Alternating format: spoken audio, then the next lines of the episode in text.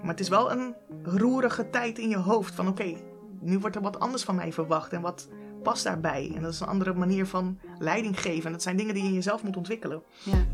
Het is anders dan leiden binnen een bedrijf dat niet van jou is. Ja. Ik, heb, ik was teamcoördinator binnen Lucertus, Ja. wat nu overigens Hughes heet. Maar dat, dat is niet hetzelfde. Het is Ja. echt anders. Goedemorgen, Judritza. Goedemorgen. Zo leuk. Vandaag zit Judritza Jacinta tegenover mij. Een powerhouse. Echt eh, geweldig. Judritza is directeur van Koers Vast. Daar zal ze straks wat meer over vertellen. En ook businesscoach bij Jay. Twee ondernemingen, twee kids en een man. en eh, ja, een, een, een superbedrijf. Maar eh Judritza, we beginnen bij het begin. Kan jij me wat vertellen over jouw jonge jaren als, als jong meisje? Mijn jonge jaren als jong meisje. Ehm, ik ben met mijn ouders eh, geëmigreerd eh, vanuit Curaçao naar, eh, naar Nederland. En wij kwamen in eerste instantie in Groningen terecht. Of all places. Ja. dus echt van Curaçao naar, naar, naar Groningen. Wat een, een shock. Hoe oud was je toen? Ik was toen drie, bijna vier. Oké. Ehm, ja, voor mijn ouders was het eigenlijk ook een shock. Ehm, in eerste instantie was mijn vader hier gekomen en die dacht... Ja, we gaan hier een, een, een nieuw leven opbouwen. Die heeft mijn moeder overgehaald. Dus wij kwamen hier in, eh, in Nederland op een, in een flatgebouw met z'n drieën te wonen. En na een jaar is mijn zusje erbij gekomen. Die is dus vijf jaar jonger dan ik. En eh, hier hebben mijn ouders hun draai moeten vinden. En uiteindelijk was er meer werkgelegenheid in Rotterdam. Dus we zijn eigenlijk in 1988 volgens mij. Dus toen was ik bijna zes. Toen zijn we naar Rotterdam gekomen. En eh, daar heb ik basisonderwijs, eh, daar ben ik begonnen met, eh, met basisonderwijs. Ja? Ja, hoe was ik als kind? Ehm, als ik mijn moeder mag geloven, dan leergierig, ehm, perfectionistisch. Zit er nog steeds in. Ja, en hoe zag zij dat, dat je perfectionistisch was? Ehm, ik was een kind dat heel erg van leren hield en het ook goed wilde doen. Ik had, ik had echt last van faalangst. Ja? Dus ik weet nog goed, volgens mij was dat in groep 8 met de CITO-toets, had ik gewoon echt buikpijn wanneer de CITO-toetsen waren afgelopen. Dus ik presteerde eerst en daarna was een soort van ontlading en dan was ik gewoon echt ziek. Dus dat, dat zijn wel dingen die ik me goed kan herinneren. Ik heb altijd gezegd dat ik zakenvrouw wilde worden. Dus mijn moeder vindt het altijd nog heel grappig om te zien dat, dat ik mijn droom heb waargemaakt. Jazeker. Ehm, het, in die tijd, ik weet niet of je dat nog weet, had je die aktentassen. Die, eh, Ja? Nou, daar zag ik me echt mee lopen. Geweldig. Dat, dat was al mijn referentiekader blijkbaar. ja. Ehm, Want je vader, was die toevallig misschien zakenman? nee, helemaal niet. En mijn- moeder ook niet. Nee? Maar ik vond die aktentassen leuk. Ik zag Ja. mezelf helemaal lopen met zo'n tas. Geweldig. Die je nu helemaal niet meer ziet natuurlijk. Ehm, maar goed, ik was een goede leerling. Ehm, ik wist wat ik wilde. Ik, wist, ik wilde of piloot worden of ehm, psychiater toen nog. Dus mijn Op, eh, en toen, hoe oud was je toen je dacht dat je psychiater wilde worden? eh, twaalf. Wauw, en ik bedoel, ik kan me brandweerman of brandweervrouw of dokter of hè, advocaat, zakenvrouw. Maar psychiater als je twaalf bent, waar, waar denk je dat dat vandaan kwam? Ehm, ik denk ehm, misschien de dingen die ik zelf heb meegemaakt. Dat ik, wel wil, dat ik wel wist dat ik mensen wilde gaan helpen. Ja? Daar past dan piloot niet helemaal tussen. Maar Nee. ik denk dat dat wel een, een, een, een drive is eh, om psychiater te zeggen. Ja, Dus mijn vakkenpakket was al vanaf het begin afgestemd op die twee dingen. Je, je moet voor allebei of wiskunde, A- eh, wiskunde A, wiskunde B, natuurkunde, scheikunde. Dus ja. het beta-pakket. ja, dus Ja. dat had ik ook. En ehm, ja, uiteindelijk toch gekozen. Hè, toen heb ik, ben ik me gaan oriënteren. En toen bleek dat ehm, psychiater, wat was het, 12 jaar studeren is. Toen dacht ik, nou, daar heb ik ook weer geen zin in. Ja, Want ik ben wel van steeds nieuwe dingen, eigenlijk toen ook al. En toen heb ik gekozen om eh, psycholoog te worden. ja. Maar we gaan toch nog even terug naar die jongere jaren. Ja. Want eh, als ik er zo snel doorheen ga, dan hebben we een half uur de podcast gedaan. Dat moeten we niet hebben. nee, daarom. Hey, ehm, je groeide op met je zusje. Kon je goed met haar overweg? Zeker. Ja? Ja, twee handen op één buik. We scheelden vijf jaar. Ehm Hoe en heet je zusje? Genief. Genief. Genief. En ehm, als, ik, ja, als ik dan terugdenk aan die jaren, dan was ik altijd wel een beetje de lerares of zo. Eh, we speelden vaak schooltje en dan ging ik haar dingen uitleggen. Dus dat, dat soort dingen zit er. Vaak zie je wel van jongs af aan hoe mensen eh, later. Hè, hè, de interesses Ja. die ze later zullen hebben. Nou, dan, als ik Absoluut. terugkijk, dan zie ik dat e- zeker terug. Ja. Ja. En wat deed je? Dus je speelde graag schooltje, maar wat deed je nog meer graag op de lagere school? Was je veel buiten? Lezen. Lezen. Ja, ik heb de bibliotheek eh leeg gelezen. Lezen, echt En in wat, een en wat las je graag? Wat waren je favoriete boeken? Van alles. Van alles. Echt van alles, ja. Van, maar met name wel de echt literatuur vond ik wel leuk. Ja? Romans. ehm, ja, dus dat, dat, dat zijn wel de dingen die echt passen bij, eh, bij de kleine Judritza, zeg maar. Maar daarnaast speelde ik ook heel veel buiten. In die Ja. tijd deden we dat nog. Hè, busje trap of eh, hoe noem je dat, bordje ketsen. Dat soort dingen deden we ook heel veel. Je zegt twee, twee kleine spelletjes die ik echt gelijk Nee? niet weet wat het is. Vertel het eens. Wat is busje trap? Busje trap is dat je midden op straat gaat staan Ja. met een bal. Allemaal kinderen eromheen. en Oh, dan... buutbal noemde ik dat. Oh, butenbal, ja. Ja, oké. Busje trap. Oké, Ja. en de andere? Eh, straatbord ketsen. Dan moest je de bal tegen de straatbord eh, ketsen. Ehm, en dan moest je ook weer gaan verstoppen. Ah, oké. Die kende ik niet. Ik ken wel die eh, de buutbal, noem ik dat dan. Oké, grappig. Ja, hey, wat deden jouw ouders? Mijn ehm, moeder, die was ehm, die vanuit, van huis uit was ze medisch secretaresse Ja? vanuit Curaçao. Nou, toen kwamen ze hier. Mijn moeder en mijn vader hebben het in het begin best wel lastig gehad om die, die draai te vinden. Ja. Dus ze hebben eigenlijk allerlei, in eerste instantie allerlei banen gehad. En uiteindelijk is mijn vader vooral verder gegaan in, eh, met auto's. Ja? Hè, dus eh, automonteur. En mijn moeder die heeft uiteindelijk verder gestudeerd en is uiteindelijk maatschappelijk werker geworden. Kijk. Ja, maar ze wilde niet meer het medische stuk, ehm, dat wilde ze niet meer. Nee. Dat vond ze niet leuk? Was, eh, Nee, volgens mij was ze erop uitgekeken. Ja. Maar goed, dan moet je je weg hier zien te vinden. Dus allerlei banen. En toen is ze zo de zorg ingerold. Ehm, in eerste instantie als mbo'er. En toen vroegen ze haar van, nou, we willen dat je teamleider wordt. Hè, want we zien de capaciteiten, maar daar hoort wel Ja. een hbo-diploma bij. Dus Ja. ze is op 42-jarige leeftijd weer de schoolbanken ingegaan. Ehm, en heeft het afgerond. Ja. Waanzinnig. Ja, Mooi. hey, had je veel vriendjes, vriendinnetjes? ja, heel veel. Altijd al, ja. En wat kon jij jezelf nog herinneren van eh Curaçao? Want je was dus drie jaar, zei Ja. je. Dus ik kan me voorstellen dat dat meeviel. Nee, niet zo heel veel. Ik heb flarde herinneringen. Ja?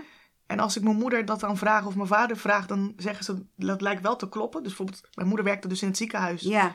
En ik meen mij te herinneren dat ik dan aan haar hand liep. Ja? En dan dat je naar beneden keek. En dat het een open, zeg maar dat je, ja hoe zeg je dat? Dat in het midden van het gebouw een soort tuin was. Ja. Nou, mijn moeder zegt dat het gebouw er inderdaad zo uitziet. Ik ben er nooit meer geweest. Nee. Dat meen ik me dus echt te herinneren. Ja. En er zijn ook geen foto's van in een fotoalbum nee, of zo? absoluut niet. Nee. Ja. Dus, maar dat zijn echt hele korte, flarden. ehm, dus eigenlijk niks. ja. Ik herinner me er niks van. En zijn je ouders uiteindelijk ook blij dat ze die stap hebben genomen? Want het is best een grote stap natuurlijk, emigreren naar een koud kikkerlandje. Ik denk down the line wel. Dus hè, onderaan de streep, als Ja. je alles optelt, zeker. Ook ehm, de kansen die, die mijn zusje en ik hebben gekregen. Ja, En ook de kansen die ze zelf hebben gekregen. Ik denk dat ze het wel moeilijk hebben gehad. Heim, mijn moeder heeft heel veel last gehad van heimwee. ja, Ehm, hè, ze heeft haar familie, zij was de eerste die naar Nederland kwam, heeft haar familie achtergelaten. Mijn vader was meer een, vrijbuiter, dus dat paste hem wat meer. ja. Ehm, maar uiteindelijk is heel familie Jacinta is daar achteraan gehobbeld. Dus iedereen woont inmiddels hier, behalve twee. eh, dus een broer en een zus van mijn moeder niet. Maar de rest woont allemaal hier. Dus ja, de heimwee hoefde dan niet meer. Nee, Nu is het wel zo dat nu ze ouder worden, dat mijn moeder wel de zin krijgt om weer terug te gaan tegen haar pensioenleeftijd aan. ja, Maar goed, nu zijn er kleinkinderen, dus ze twijfelen heel erg of ze dan half hier, half daar. Ja. Dus dat is nog een beetje zo'n ding. Maar ik denk dat ze uiteindelijk wel echt, on, wat ik zeg, onderaan de streep, wel blij zijn dat ze die keuzes hebben gemaakt. En jij bent zelf later ook nog op vakantie, neem ik aan, geweest met ja, vaak. familie. Ja, zeker. Want er woonde ook nog familie. Ja, eh, Vooral eh, de generatie van mijn moeder woont daar nog eh, Ja? veel. Of eigenlijk de generatie voor mijn moeder. Dus tantes en ooms van mijn ouders, Ja, die wonen daar nog. Ehm, en broers, wat broers en zussen van mijn ouders. ja, En hun kinderen dan. En verder de broers en zussen van mijn moeder. Die wonen allemaal hier. ja. Eh, en nog een zus van mijn vader. En dat is een hele grote familie trouwens. Want mijn moeder is, heeft een gezin van acht.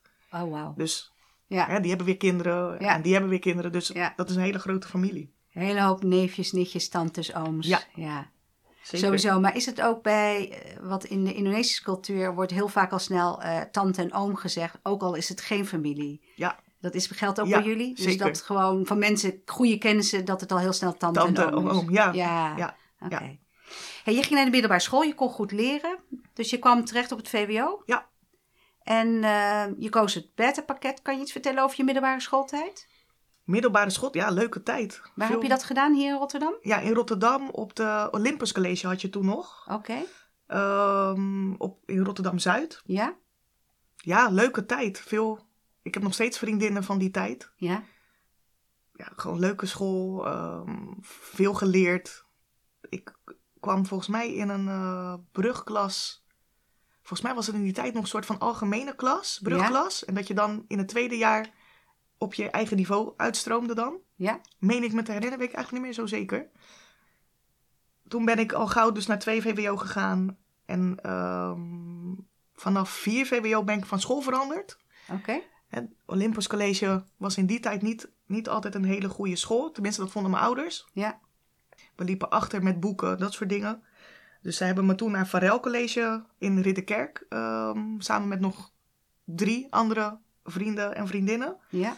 Ja, dat, dat was ook wel een soort van cultuurshock. Want eh, wat, wat, was er anders? Ja, Olympus College was een school hè, gemêleerd. Ja, Alle culturen bij elkaar, heel gezellig. En we kwamen eigenlijk op Varel College en dat was een hele witte school in Ridderkerk. oké. Ehm goede schooltijd verder gehad, maar ja, gewoon wel een hele andere, andere cultuur is het. Ja, En we waren in die tijd nog, we kwamen echt met z'n vieren. Dat is wel fijn dan, dat je... Dat wel, want ja. we hadden elkaar. Maar het was wel in één klap vier buitenlanders, hè, om het maar zo te noemen, Ja, in een witte klas. Dus dat- daar hebben we ook wel onze plek moeten zien te veroveren in die tijd hoor. Dat was even wel een omschakeling, moet ik zeggen.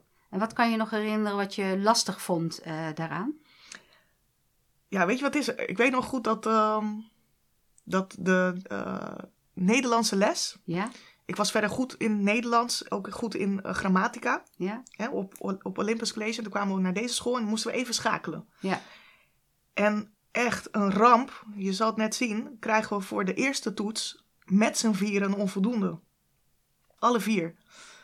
En ik weet nog goed dat die leraar toen zei van, eh, hè, die kwam de cijfers Ja. teruggeven voor de klas. En toen zei hij, het is heel zonde, maar jullie hebben het klassengemiddelde omlaag gehaald. Ah, Ja, en dat soort dingen, dat, ja, dat heb ik echt van jongs af aan. Als je dat soort dingen tegen me zegt, dan ga ik je echt laten zien dat ik er alles uit ga halen. ja, Dus uiteindelijk is dat helemaal goed gekomen. Maar dat zijn wel de dingen waardoor je je in eerste instantie niet fijn voelt. Ehm, en Nou, niet welkom voelt. dat is En- een understatement. Ik vind dat sowieso als leerkracht, dat je tegen een leerling zegt dat hij het klassengemiddelde, of hè, meerdere leerlingen, dat het Ja. klassengemiddelde naar beneden, denk ik van, sorry, Ja. waarom sta je voor de klas? Ik vind dat wel een heftige opmerking hoor. Het is heel heftig. Het is niet motiverend. Het is, ook Nee. niet, het is niet positief. Maar goed, aan de andere kant ehm, hebben we daarna onze plek weten te veroveren. En, en hebben we gewoon... Ja, hebben we gewoon een goede schooltijd gehad daar. En hebben we het mooi afgerond. Ja, En ja, daarna, weet je, kwam het steeds meer dat er gewoon meer buitenlanders bij kwamen. Dus werd het veel gemeleerder en veranderde de cultuur. ja. Dat is wel grappig hè, je zegt buitenlanders, maar Ja. waren jullie gewoon natuurlijk Ja. ook Nederlanders, Ja. maar Ja, je, je roots lagen ergens ja maar zo anders. voelde het wel. Ja, Zo voelde het wel. ja. Ja. Ja, dat- ja. Ja, nee, nou ja, ik kan me daar ook wel echt wel iets bij voorstellen. eh, maar, Hoewel je eh, jezelf niet zo voelt. Nee, Ik, hè, als ik in groepen zit, dan vergeet ik dat ik een kleurtje heb. ja, Eh, ehm, maar af en toe gebeuren er dingen waardoor je dan toch denkt van... Oh ja, wacht even, dan word je er wel mee geconfronteerd. Dat, echt, dat is wel zo'n moment. ja, ja, ik kan me voorstellen. Hey, jij zei al eh, dat jij koos voor eh, psychologie. Hè? Ehm, piloot, waarom is dat afgevallen? Ehm, hoewel ik heel veel ambities heb... Ja. vind ik het ook heel belangrijk om... Nog steeds, eh, toch? Ja, nog steeds. Daarom zeg ik ook heb, Ja. niet had. Eh, vind ik het ook heel belangrijk om een gezin te hebben. Dat wist ik ook van jongs af aan. Ik wist van jongs af aan heel helder wat ik wilde. En ik vind het belangrijk om een gezin te hebben en daar ook tijd voor te maken en te hebben en leuke dingen met mijn gezin te doen. En ik wist dat als ik piloot zou worden, zo bereden- beredeneerde ik het toen al, Ja? dan zou ik veel van huis weg zijn en dan zou ik geen goede moeder zijn. Dus dat was mijn, mijn motivatie om dat dan te laten vallen. Ja, oké. Maar ik heb nog steeds, serieus, Ja, als ik in een vliegtuig zit, ja, ja, dan gaat mijn hart kloppen van blijdschap. Ik word er zo blij van. Ik weet niet wat het is. ja, Ik vind het magisch. ja. Nou, is het ook wel. Als je magisch. überhaupt bedenkt dat zo'n zo'n enorm toestel in de lucht kan zijn en kan vliegen en waar het ons naartoe brengt. Ja. Als je er echt over nadenkt, dan denk je echt wel heel bijzonder. We vinden het heel normaal dat we vliegen. ja, maar dat is natuurlijk... Maar ik vind het toch wel heel Toch. bijzonder bedacht en eh, dat het kan. Ja. Mooi. Hey, ehm, psychologie, waar ben je het gaan studeren? Leiden, Universiteit Leiden. Ja? Ehm, toen had je het nog niet, eh, of wel, toen ik begon, was Erasmus net begonnen met de opleiding. Dus dat Ja. vond ik een beetje tricky om dat dan al te beginnen hè, in een redelijk nieuwe setting. Dus ik heb voor Leiden gekozen. Ja.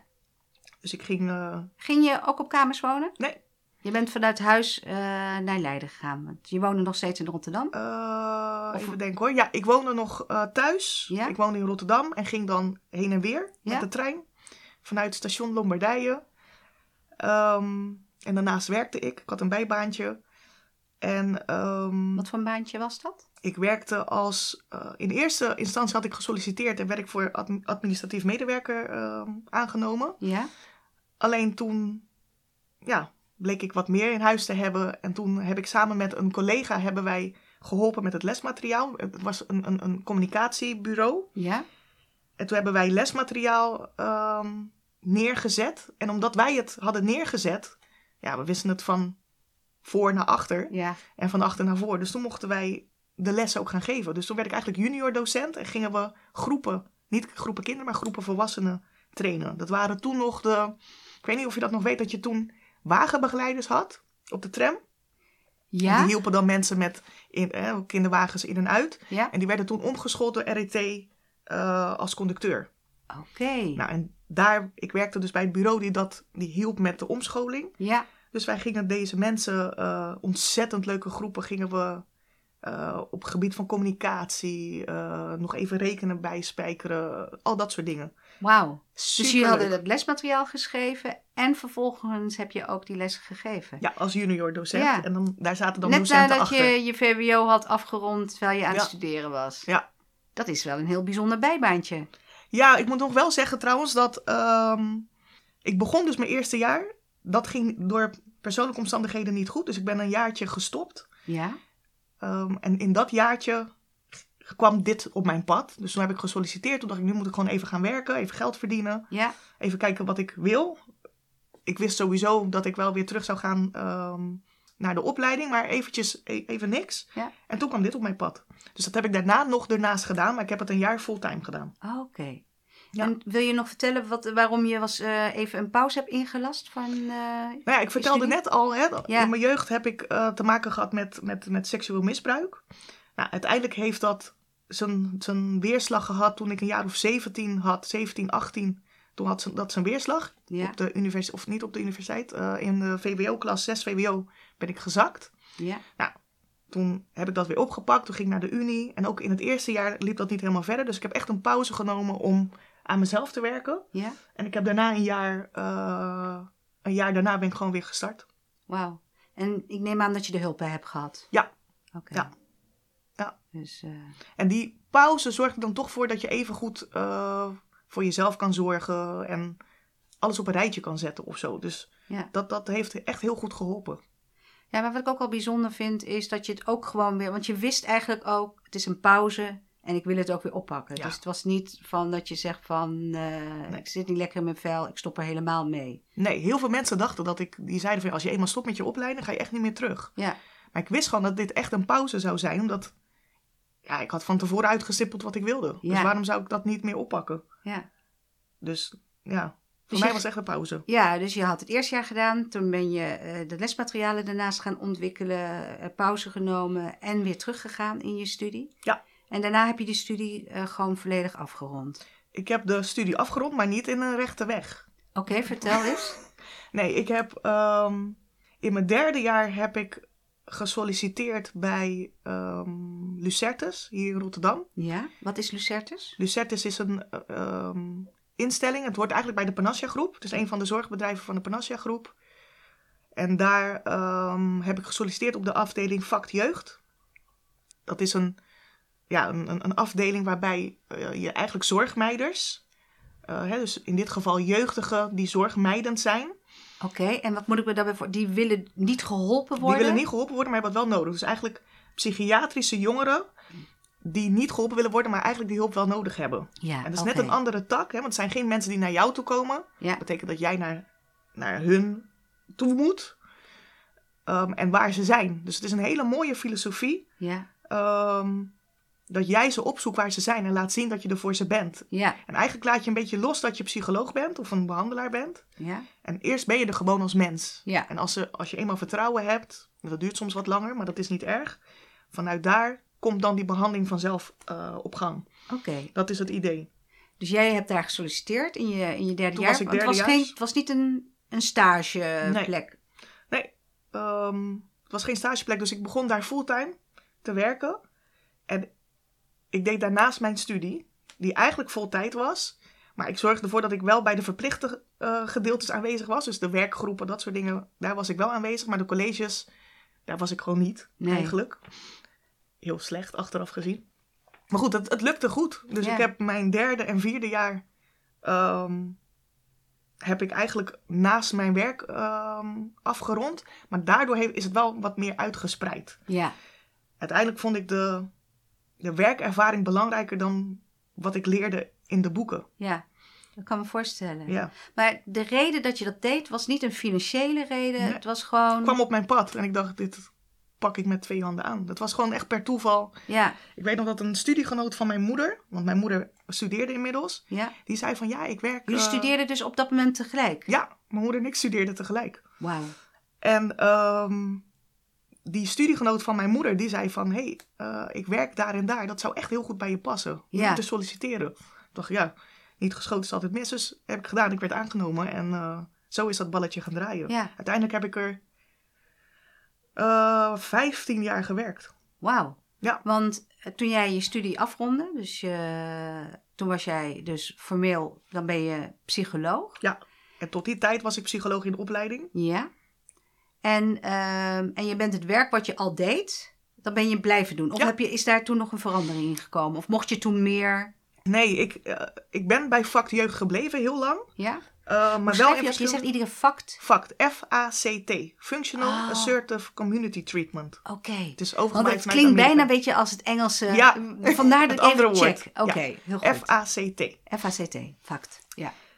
En bij FACT Jeugd heb ik verschillende dingen gedaan. Hè? Dus ik was niet alleen maar behandelaar. Ik ben eh, in verschillende teams teamcoördinator geweest. Ja, Ehm, ik heb in verschillende teams gewerkt. Met allemaal hun eigen dynamiek. ja, Ik heb daar binnen andere eh, extra opleidingen gedaan. Ik heb nog even een tussenstap, een uitstapje gemaakt naar PsyQ. ja, Dat is volwassenenzorg en dan meer specialistisch. Toen ben ik naar de afdeling psychotrauma gegaan. ja, Heb ik veel geleerd, maar past mij niet helemaal op een polyklinische afdeling werken. ja. Dus ben ik eigenlijk weer teruggegaan naar vak. Dus mijn grootste, eh, het grootste stuk van mijn carrière heb ik bij eh vak jeugd eh, gehad. En dan Ja. wel in verschillende hoedanigheden. Hey, en wat voor een soort eh, ja, zeg, problematiek kwam je tegen in je werk? Ja, bij vak doe je eigenlijk de psychiatrische jongeren die zorgmijdend zijn. En Ja. dus op verschillende levensgebieden problemen hebben. Dus dat is en financiën, woon, eh, woon- en huisvesting, ehm, psychiatrie dus. Ja, eh, vaak problemen met hun ouders. Dus alles bij elkaar. Dus echt, echt die multiproblem kinderen met psychiatrie die dat zagen. Dus dat kan echt van alles zijn. Kinderen met psychoses. Dus eerste psychoses doordat ze bijvoorbeeld ehm, eh, drugs hebben gebruikt. ja, Ehm, veel misbruik, veel trauma's. Eh, kinderen die op straat zijn gezet door ouders, eh, die zwervend zijn. Ja, van alles. Het is heel Heftig. breed. Ja, En dan ben je als, als jonge vrouw, werk je met, met, met deze groep jongeren. pubers eigenlijk. Ja. Ja. Ja. En nog steeds eigenlijk, hè? Met je, klopt. je onderneming nog steeds. En wat, wat is voor jou... Wat zette jou aan in, in, in, het hele, in het werk? Want je hebt daar 15 jaar, heb je dus daar gewerkt. Wat maakte dat... Want ik bedoel, ik kan me voorstellen dat als je dag in, dag uit... met dit soort dingen wordt geconfronteerd... dan krijg je toch wel echt de schaduwkant van het leven te zien. Zeker. Alleen, ehm, dat is denk ik pas iets wat later kwam. Op dat moment is het, het is gewoon een heerlijke werkplek. Ehm, het is adrenaline, constant. Dus je, eigenlijk is geen dag hetzelfde. Je, komt, je begint bij vakt, begin je altijd ehm, de dag met een briefing. Ja?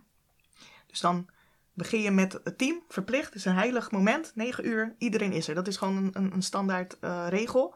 Dan ga je alle cliënten doornemen die, ehm, waar iets bijzonders mee is. Je hebt, een team heeft over het algemeen 100 patiënten, cliënten. Ja? En je neemt degene door waar echt iets mee is. Want niet alle 100 cliënten hebben op dat moment echt zware En die problemen. zaten niet intern of die waren ook soms extern? Die, want je zegt ze zijn zorgmeidend. Dus Ja, ja. ze waren niet bij jullie altijd op locatie Nee. of wat dan ook. Nee, eigenlijk niet. Want Niet. een vakteam werkt niet op locatie. Een vakteam, je hebt één locatie waar je overlegt en kunt rapporteren. Ja? Maar je bent eigenlijk op straat. Je werkt op straat en op- bij mensen thuis of bij mensen op school. Oh, Je werkt nooit op locatie. Oké, maar we praten dus niet over de jongeren die dus, eh, waar nu ook veel over te doen is, die in een soort van eh, gesloten inrichting Nee. hebben gezeten. Nee. Nee. Kan, Dat kan. kan. Ja, hè, stel je voor dat, dat iemand decompenseert. Dat iemand bijvoorbeeld eh, echt psychotisch wordt Ja. en een opname nodig heeft. Ja, Dan regel je dat. Ja, dan komt er een opname. Dan stapt vak er heel even uit. Maar zo'n persoon blijft wel in zorg totdat hij weer terugkomt. Want dan moet je de zorg weer overpakken. ja. Dus het is- proberen eh, te vermijden dat kinderen ehm, opnames nodig hebben. Zoveel Ja. mogelijk in hun eigen omgeving de zorg bieden. Zodat, ze, zodat er zo min mogelijk opnames nodig zijn. ja. Dat is wat je doet. En daardoor heb je constant die adrenaline. Ehm, want je kan nu gebeld worden van... ehm, dat kind is nu suicidaal. Nou, dat betekent dus dat je met de psychiater... dan ga je op pad ja. om te kijken waar die is. Dan moet er bijvoorbeeld een RM komen. Dan moet een rechter erbij komen. Ja, dus het is gewoon super leuk. Maar en ook heel, heel leerzaam. Je Ja. leert heel snel heel veel. Ja, dit zeg je natuurlijk vanuit jouw vak, hè? Dat je zegt superleuk, want het is, het is natuurlijk enorm zware materie. Ja, maar het, het leuke, of, hè, want dat is wat, Ja? een beetje wat je vroeg... is dat je in ieder geval... je kan iets voor mensen betekenen. In dit Ja. geval kinderen die niemand anders hebben vaak. Ja, En jij kan er zijn en de manier waarop je ehm bemoeizorg, noem je dat, levert, zorgt er dan toch voor dat je een band met ze krijgt en dat ze weer vertrouwen gaan hebben in de mensheid in, en in de zorg en in zichzelf. Bemoeizorg, dat vind ik ook een mooi woord. Ja. En normaal gesproken zoeken mensen zelf zorg. Ja. Die komen zelf. Maar nu moet jij zorgen dat zij zorg willen. Ja, Dus dan moet je het met ze bemoeien. En dat is een andere, is een andere inslag. Dat betekent dat je gewoon 10.000 keer voor de deur staat en laat zien ik ben er. Ja. Ook al doe je niet open. Morgen sta ik er weer en doe ik weer dat briefje naar binnen. En een keer gaat die deur open. Het is echt waar. En dat, is, dat is zo mooi. Hey, je hebt daar 15 jaar gewerkt. Wat heeft, wanneer ben je overgestapt en waar naartoe ben je overgestapt? Nou, het is wel een beetje wat jij noemde. Op een gegeven moment ehm, wordt het zwaar. Ja, om 15 jaar lang op adrenaline te werken. En er zijn mensen die het nog steeds doen hoor. Dus echt ja respect het lijkt me voor. een redelijk uitputtingsslag ook. Zeker. Ja. Alleen, Want je was op dat moment al moeder? ja, ik Ja? was inmiddels moeder van mijn eerste kind. Ehm, en ik werkte daarnaast. Ja, Maar het, op zich was het goed te combineren. Ja. Het was echt goed te combineren. Mijn ouders die hielpen. Er was kinderopvang. Ehm, dus dat, dat, dat, dat was gewoon goed te combineren. Maar op een gegeven moment ging toch ook dat stemmetje... het- dus de combinatie van en adrenaline... ja. En dat stemmetje wat tegen me zei, ja, maar je wilde zakenvrouw worden. Ja, die aktentas. Ja, waar is je aktentas? Want die Ja. heb je nog niet. Die combinatie ging, ehm, ging roepen, zeg maar. Van Ja. oké, nu wordt het tijd om iets anders te gaan doen. En er, ging, er kwam ook een soort van duwfactor. Inmiddels was ik een ervaren kracht. Ja, Hè, ik werkte daar 15 jaar. Ik trainde vakteams die zich wilden oprichten door heel Nederland. Ik was teamcoördinator, dus ik was ervaren. En ik, ik vond dat het anders kon ja, hè, bepaalde dingen, waardoor het ook hier en daar een beetje ging wringen. Ja. Toen dacht ik, nou, misschien is het ook gewoon een mooie tijd om verder te gaan. Toen heb ik een tussenstap gemaakt naar een wijkteam in Rotterdam, ja. Rotterdam-Zuid. Heb ik heerlijk gewerkt als eh, psycholoog. Daar is iets minder adrenaline, waardoor er ook meer ruimte komt in je hoofd om na te denken. En ehm, ik had me inmiddels al wel al ingeschreven als ZZP'er. Dus ik verhuurde mezelf daarnaast ook nog als ZZP'er aan een eh, psychologenpraktijk. Ja, Dus zo is het ondernemen een beetje begonnen. En toen ik die feeling kreeg, toen dacht ik, oké, nu is het tijd om eh, de volgende stap te maken. En toen ben ik bij jou beland. ja. ja, want dat is mooi. Want koersvast bestond al. Misschien even goed voor de luisteraar Ja. uitleggen. Wat doet koersvast?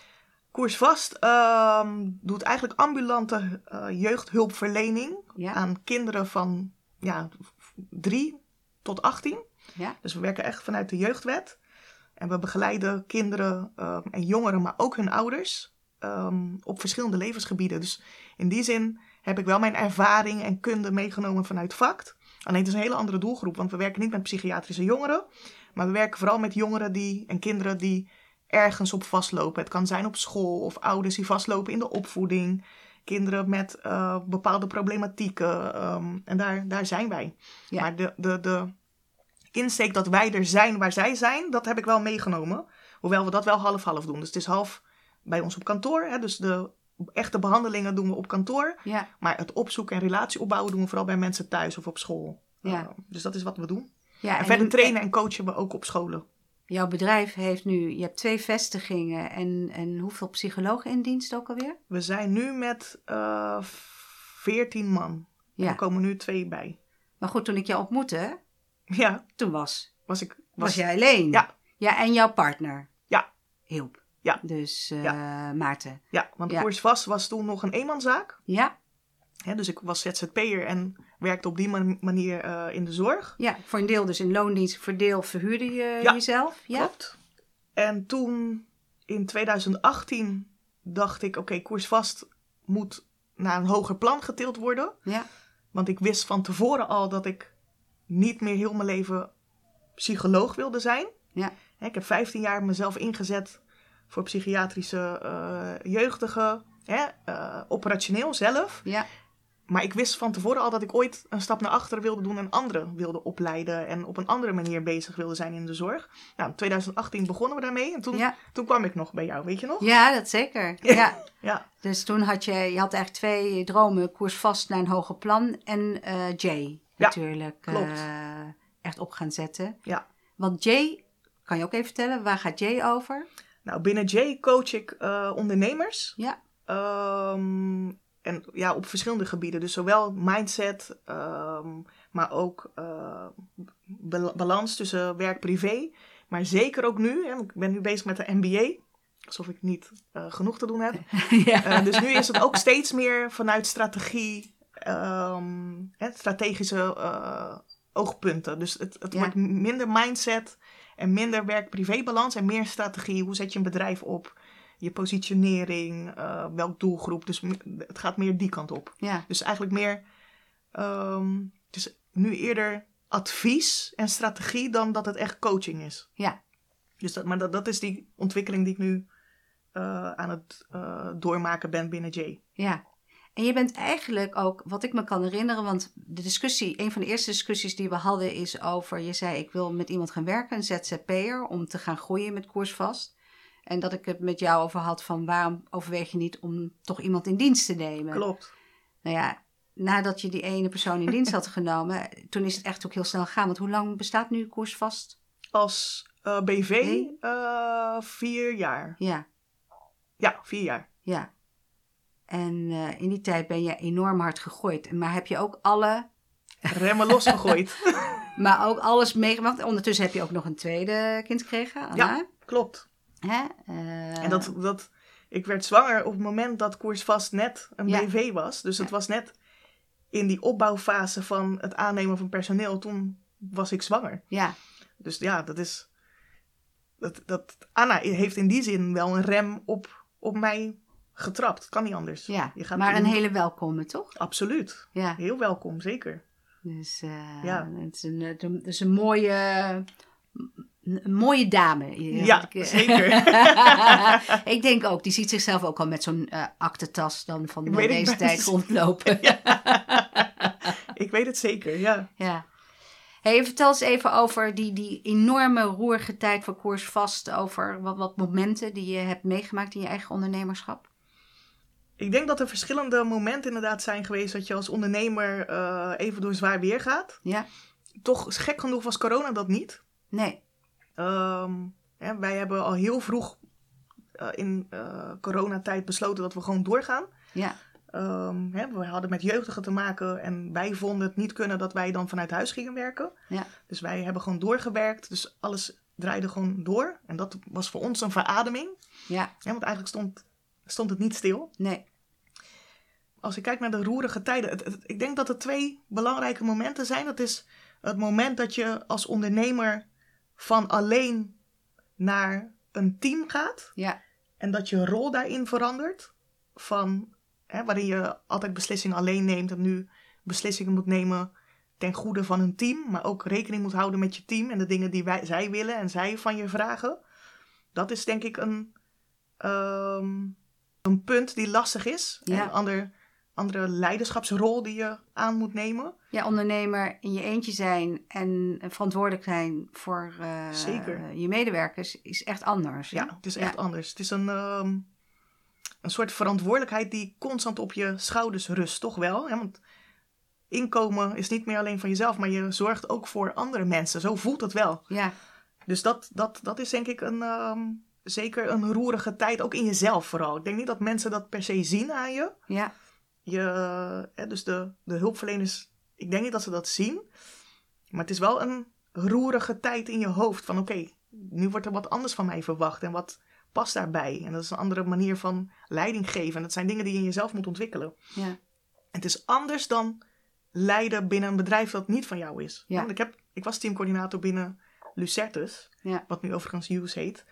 Maar dat, dat is niet hetzelfde. Het is echt anders. ja, Dus dat is een moeilijke periode. En dan, ja, hoe je het bent verkeerd, we leven in een. ehm, ja, we werken in, een, in de zorg. En Ja. daar zijn de gelden gewoon anders. Ja. Die worden anders besteed. We zijn afhankelijk van de gemeente en we zijn afhankelijk van overheidsinstanties. ja. En dat is niet altijd een ma- makkelijke manier van ondernemen. Nee, want ook de regels die wij spreken jaarlijks soms gaan veranderen. Ja. Vaak pra- praten we ook over PGB-budget en dergelijke. En ehm, waar je dan iedere keer aan moet voldoen. Terwijl eigenlijk de vraag is enorm. De vraag is enorm. De regels, er zijn heel veel regels, eh, juridische kaders. En dat is ook goed. Ja, Ehm, hè, want ik bedoel, ze moeten fraude tegengaan. ehm, en de zorg moet gewoon kwalitatief op orde zijn. Dus het Ja. is goed dat we ons aan bepaalde regels moeten houden. Alleen soms is het gewoon jammer dat, eh, dat, dat je niet samenwerkt, maar ja, de samenwerking klopt niet altijd. Waardoor Nee. het soms heel lastig ondernemen is. En dat zijn wel de roerige tijden die, die dan soms langskomen. maar jij zit ook eh, in de Brede Raad 010, hè? dus van Rotterdam. Klopt. Kan je daar iets over vertellen? Want daar zit je als onder... nee, niet als ondernemer in. Hè? Nee. Je zit daarin als Nee, eh, gewoon eigenlijk leek. Maar praat mee over allerlei onderwerpen in, eh, in Rotterdam. In dit geval over de zorg, denk ik. Ja, ik, Ja. eh, hè, dus de Brede Raad is een adviesorgaan ehm, hè, voor de college, eh, burgemeester en wethouders op het sociaal domein. Ja, Dus we adviseren hè, op alle sociale wetten, hè, jeugdwet, participatiewet, dat soort dingen. En omdat ik natuurlijk veel met jeugd doe, zit ik er met name voor jeugdwet, maar dat hoeft niet per se. Hè? Nee. Dus stel je voor dat ik me wil aansluiten bij een adviesteam dat heel ergens anders zou gaan, dan zou dat ook kunnen. ja, En dan ehm, is het idee dat het advies komt niet uit ons. Dus het is niet mijn advies of die van mijn eh, medeleden. Het is dus echt ehm, vanuit de Rotterdammers. Dus we interviewen Rotterdammers. We, we zorgen ervoor, hè, we krijgen signalen. ja. En op basis van die signalen gaan we mensen interviewen, Rotterdammers. En daaruit volgt dan een advies. Dus Ja. echt vanuit de Rotterdammer. Dus we zijn puur de stem van Rotterdammers. ja mooi. En Ja. dat doe je ook alweer een, eh, een jaar of twee. Twee jaar, ja, ja. nu twee jaar. En heb je nog vrije tijd, Judritza? Weinig soms, ja. En dat, dat zijn wel die momenten dat je zelf ook bij jezelf te raden moet gaan van... oké, wat, waar hou je nog de balans? Ehm, en waar blijft het nog leuk? Dus dat, dat zijn momenten waar je steeds even aan jezelf eh, moet trekken en op de rem moet trappen. Ja, nou, je weet, hè, ik ben enorm trots op wat jij in de afgelopen vijf, vijf zes jaar inmiddels hè, Ja, hebt bereikt. En eh, Rotterdamse zakenvrouw van het jaar in 2020 was dat? ja eigenlijk Rotterdamse vrouw van het jaar. Rotterdamse vrouw van het jaar. En dan categorie ehm, Zakenvrouw, of niet? eh, ondernemen, carrière ondernemen. ja, van de gemeente Rotterdam. Ja. Nou, moet je zien. Echt eh, geweldig. Ja. Hey, ik wil een paar eh, vragen stellen over het ondernemerschap in het algemeen. ja. Eh, wat betekent voor jou succes als ondernemer? Wanneer zie jij jezelf als succesvol? Moeilijke vraag. Wanneer zie ik mezelf... Nou ja, mezelf hè, zei je. Ja, of jezelf als ondernemer. Dus wat betekent succes voor jou als ondernemer? Succes als ondernemer is als op het moment dat ik een onderneming heb opgebouwd waarin de klant tevreden is. Dus in dit geval de jeugdigen en de gezinnen. Ja? Dat ik dus kwalitatieve zorg bied. ehm, En dat ze er echt gelukkiger en beter van worden. Ja? Maar ook dat, mijn, dat de medewerkers ook gelukkig zijn. En het ook fijn hebben. Dus zowel de buitenkant als de binnenkant moet op orde lopen. En dan heb, ben ik succesvol. Maar dan ben je het dus. Ik zeg twee Ja. vinkjes in, eh, in, Ja, ja, ja. in de boksen. Ja. ja. Ja. Dus eh, Ja. ja, dat is hartstikke mooi. Dus ik ben ze- zeker tevreden Ja. over hoe koers vast nu loopt. Dat is gewoon fijn. Ja. Ja. ja. echt ook heel bijzonder. Hey, en, en wat betekent financiële onafhankelijkheid voor jou? Ehm, ik hoop nog een keer financieel onafhankelijk te worden. Ehm, dat, ja, dat biedt vrijheid. Vrijheid om. En wat, je zegt je hoopt het te worden. En, en wat versta je er dan onder? Dat je niet meer hoeft te werken? Nee, dat het niet meer moet, Ja, maar dat de dingen draaien zonder dat je er bent. ja, Ehm, zodat je de vrijheid krijgt om nog mooiere dingen voor de maatschappij te doen. ja, En dat je daar de tijd voor hebt. Het hoeft niet per se een maatschappij hier in Nederland te zijn, absoluut niet. ja. Op zich heb ik nog wel plannen om ergens nog een. En wat precies weet ik niet, maar wel een mooi project in het buitenland of zo te draaien of op te zetten. Met die gelden dan. Hè? Dus die- Ja. als je die financiële onafhankelijkheid hebt, dan heb je genoeg geld om ook daarin te investeren. Ik blijf denk ik wel iemand die ehm, de kwetsbaren in de maatschappij wil helpen. Dus dat, dat zou die vrijheid betekenen. Dat ik niet per se hier moet zijn om grootste dingen waar te maken, zeg maar. Mooi. Ja. Ook wel heel erg mooi. Dat zou financiële onafhankelijkheid voor mij. eh, Ik vind- blijf deze vraag heel fascinerend vinden. Want ik krijg dus eigenlijk heel veel verschillende soorten Ja. antwoorden. Maar dat is, dat is ook alleen maar, vind ik mooi. Maar ik vind deze ook wel heel erg mooi. Dat je zegt van, ik ben zodanig vrij dat ik nog steeds betekenisvol kan zijn. Tenminste, zo interpreteer ik het. klopt. Kan zijn voor de maatschappij. En niet verplicht ben om ergens zijn. dingen op dat moment te doen. Precies. Om te zorgen dat... Maar wel eh, dat er. Eh, hè, dat de boel. De dingen ja, die je hebt ligt niet op een eilandje ergens Nee. in, eh, bij Curaçao. eh, lekker Nee, op, een zonnebankje. Dat kan ik niet zo goed. Nee, dat, dat weet ik. Want we zeggen ook altijd bij jou, het is ho en niet hoe. Hè? Niet hoe. Vooral ho, ja. Hey, is er een, een, een teleurstelling geweest in je ondernemerschap die je lastig vond en hoe ben je daarmee omgegaan? Ja, ik heb ehm, afgelopen december, januari, heb ik zeker een teleurstelling gehad. Ik was heel. Het was een moeilijk einde van het jaar. Ja, waarom? Ehm, ik heb dus een bedrijf opgezet waarin kinderen, kwetsbare kinderen en hun ouders worden geholpen. Ja, Ik heb medewerkers die zich met hart en ziel voor inzetten. Het is echt hun passie om die kinderen te helpen.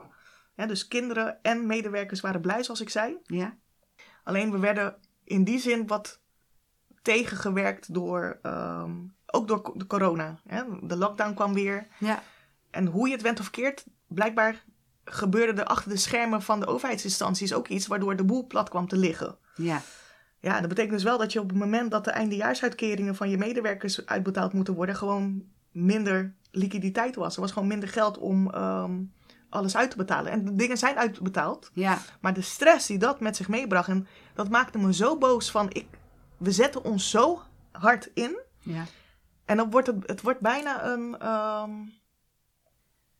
ja, hoe leg je dat uit? Het frustreert dat je je idealen niet kan uitdragen ehm, op de manier waarop je het wilt. En op de manier waarop het is neergezet. En op de manier waarop het eigenlijk zou moeten. ja. Nou, dat, dat, was, dat is denk ik wel echt een teleurstelling geweest. Want Ehm, eigenlijk cashflow technisch begrijp ik, had de gemeente had nog niet de betaling overgemaakt die jij nodig had sowieso om jouw betaling te doen. ja, ik, het, uiteindelijk is het gelukt. Ja, Maar wel met stress. Ja. Dus het is gewoon een, een, een stressvolle eh, einde van het jaar geworden. Nu is dat allemaal op gang gekomen, hè, want corona. Hè, dus het, het waren gewoon gelden van diensten die al gedraaid waren. Dus we Ja. hebben die dingen al gedraaid. We hebben Ja. de zorg al geleverd. Ja. En we werden niet betaald voor de dingen die wij hadden gedaan. Nou, en daar, daar kan je dan soms echt teleurgesteld over raken. Van. We zitten in de zorg. Het is niet... ehm, maar, eh, en ook aan de andere kant, we zitten in de zorg, maar het is ook gewoon een bedrijf. ja, En een bedrijf heeft ook dingen te betalen. Je hebt salarissen, je hebt panden die betaald moeten worden, willen we de zorg kunnen leveren. ja, Dus dat is een beetje de teleurstelling die je dan ehm, te boven moet komen. En hoe heb je dat gedaan? Hoe ben je die te boven gekomen? Eh, van geleerd. Ehm, nu weet ik dat uh, einde van de jaren gewoon lastig zijn bij overheidsinstanties. Dus ik ben nu beter voorbereid dan, dan vorig jaar. En Ja. nog beter voorbereid dan het jaar daarvoor. En ook gewoon accepteren dat dit ondernemen is. Ondernemen is, ja, Ja, die bergen dat- en die dalen. ja, jij kan, Dat het niet altijd zo loopt Ja, je nee. verwacht, ja. dus, maar dat zijn gewoon de ontwikkelingen die je maakt als ondernemer en de dingen die je leert. Ja, Ehm, en dat je echt wel ook weer eruit krabbelt. En dat er veel meer mogelijkheden zijn dan hè, voor, voor een cashflow, cashflow dat eventjes niet loopt. Er zijn zoveel mogelijkheden voor. Want we hebben het gewoon met vlag en wimpel eh, gered. ja, ehm, zonder dat de medewerkers daar last van hadden. ja, Eh, en zonder dat de klanten daarvan last hadden. ja, Dus dat is een beetje, ja, om weer terug te komen, dan ben je volgens mij wel succesvol. ja. Als, als het aan de voorkant niemand iets merkt. Nee, de ondernemer mag eronder bezwijken. en dikke stress en slapeloze nachten. Klopt, ja, maar het is Ja. jouw verantwoordelijkheid, klaar. Ja, ja. Linksom of rechtsom. Ja, je, je- ik, ik zeg al, ik, hier hoor ik een echte ondernemer. Echt Ja. geweldig. Hey, hoe ziet de toekomst voor jou eruit? Want eh, je hebt nu twee succesvolle bedrijven. Ja. En volgens mij nog steeds ambities te, te over. Wat, eh, die financiële onaf- onafhankelijkheid, die hoor ik. Hè? Dus je zegt dat je meer ruimte hebt om iets te doen. Maar heb je al iets eh, op het oog? Weet je al wat je wil? Nee, ik ehm, vind het even best zo. Ja? Ehm, misschien wordt het nu tijd om een klein stapje achteruit te doen. Hè, als het gaat om ambities. Ja? En dus, maar heel kort, hè? Dus even een Even periode. Ja, een periode van drie, vier maanden. Even gewoon vooral eh, genieten van wat er is. ja, En van daaruit ruimte in mijn hoofd creëren van... Oké, wat, wat nu? Wat staat nu op de planning? En van daaruit weer verder te bouwen. ja. In plaats van doorknallen en... Maar het is eh, niet dat je zegt, nou, we hebben nu twee vestigingen. Ik wil er straks vijf hebben. Ik wil landelijke dekking krijgen. Oh, zo. Ja, tuurlijk. Zeker koersvast. De, de, de strategie daarachter is ook al uitgezet. En het pad wat we moeten bewandelen. We willen wel echt in heel Rotterdam ehm, zichtbaar zijn. En dat, dat hebben we ook al wel bijna behaald. We werken met heel veel wijkteams samen. We Ja. worden echt wel gezien.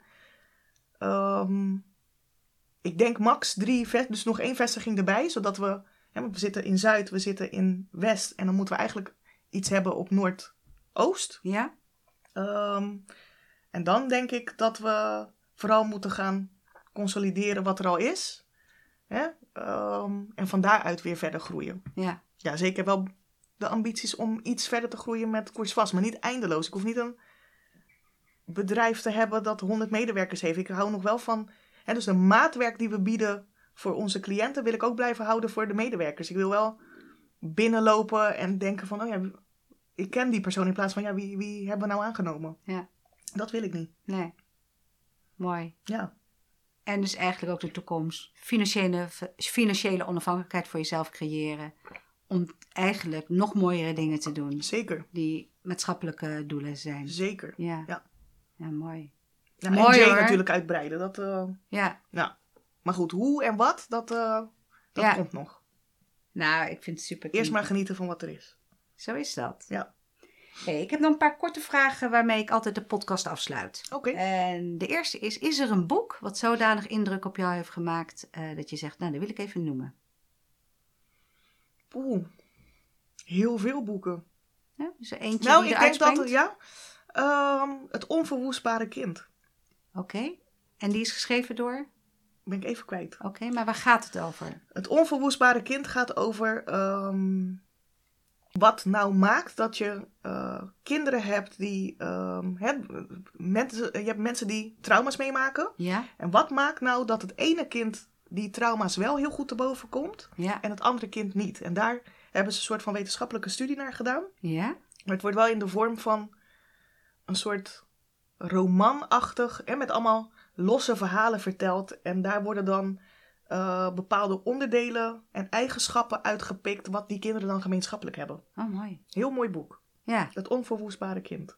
Ik vond dat boek, maar misschien heb ik het eerder heb genoemd. Dat is een boek wat Oprah Winfrey heeft geschreven met Bruce Perry. What Happened to You? Ja, die staat op mijn. eh, ik heb een. eh, Nog in mijn kantoor heb ik een stapel met boeken die ik nog moet lezen. Maar hij Ja. ligt er wel, zeker. Nou, die is ook echt Ja? heel bijzonder. En, want hij is natuurlijk een neuroloog en kinderpsychiater. En het wordt ook een beetje in een vraag-antwoord. dus Ja. Oprah die stelt dan vragen en, en hij geeft dan antwoord. Waarbij die, vind ik, ook heel veel inzicht geeft eigenlijk ook in eh, vroege trauma's. Ja. Zelfs al eh, vanaf de baarmoeder en, en een jonge leeftijd waarbij kinderen dus eigenlijk nog helemaal geen woorden aan kunnen geven. Maar in latere leeftijd dan eh, daar heel erg last van kunnen hebben. Ja, Dus ook wel heel bijzonder. heel bijzonder. Ja. Een film die je heel leuk vindt. Ik hoorde vanochtend nog op de radio film Top Gun. Heb je hem al gezien? De Nee. nieuwste? Nee, volgens mij heb ik er geen één gezien ervan.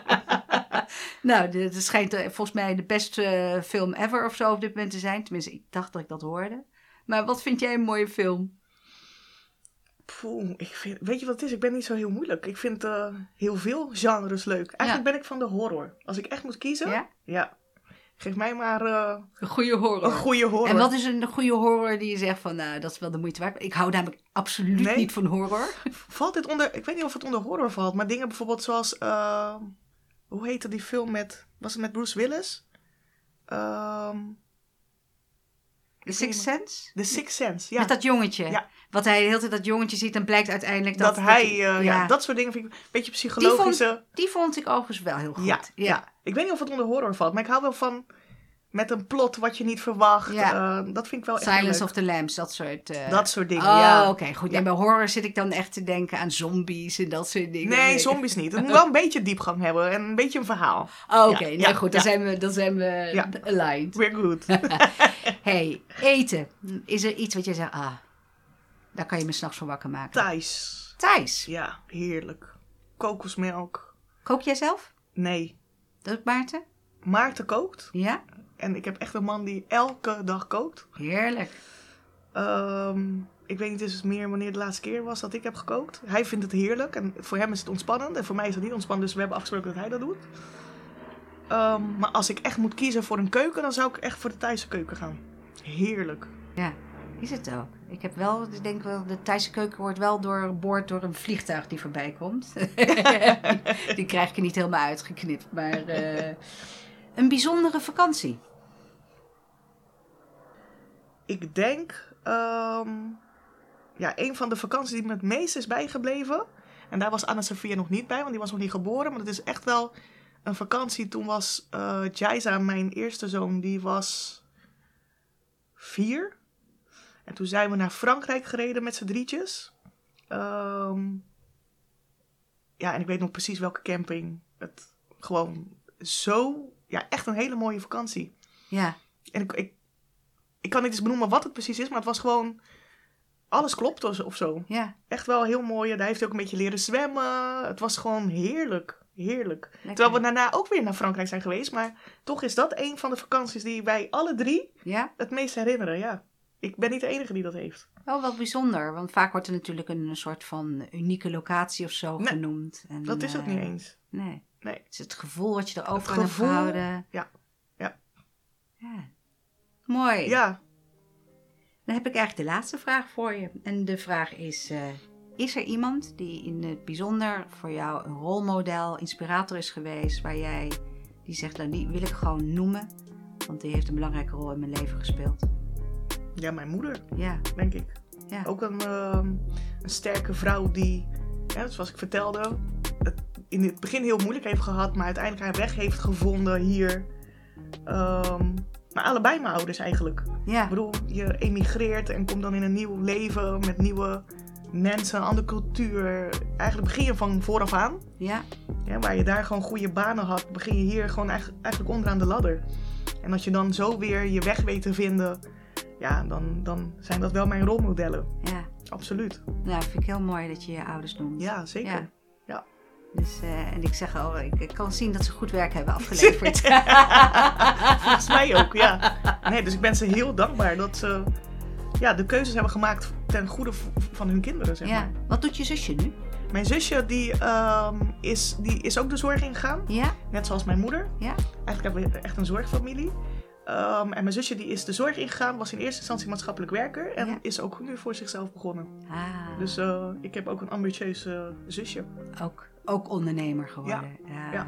Leuk, Ja, heel erg leuk. Lieve Judritza, voordat we afsluiten, Waar kunnen mensen jou vinden? Dus voor, eerst voor Koers Vast doen we eventjes. Koers Vast is uh, de website bijvoorbeeld, www.koersvast.org.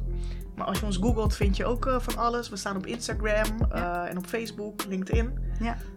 Um, ja, eigenlijk kan het niet missen. Dat, dat vind je snel. En jullie zijn, ja. En dan hebben we J. En J schrijven we als? J-A-Y. Ja.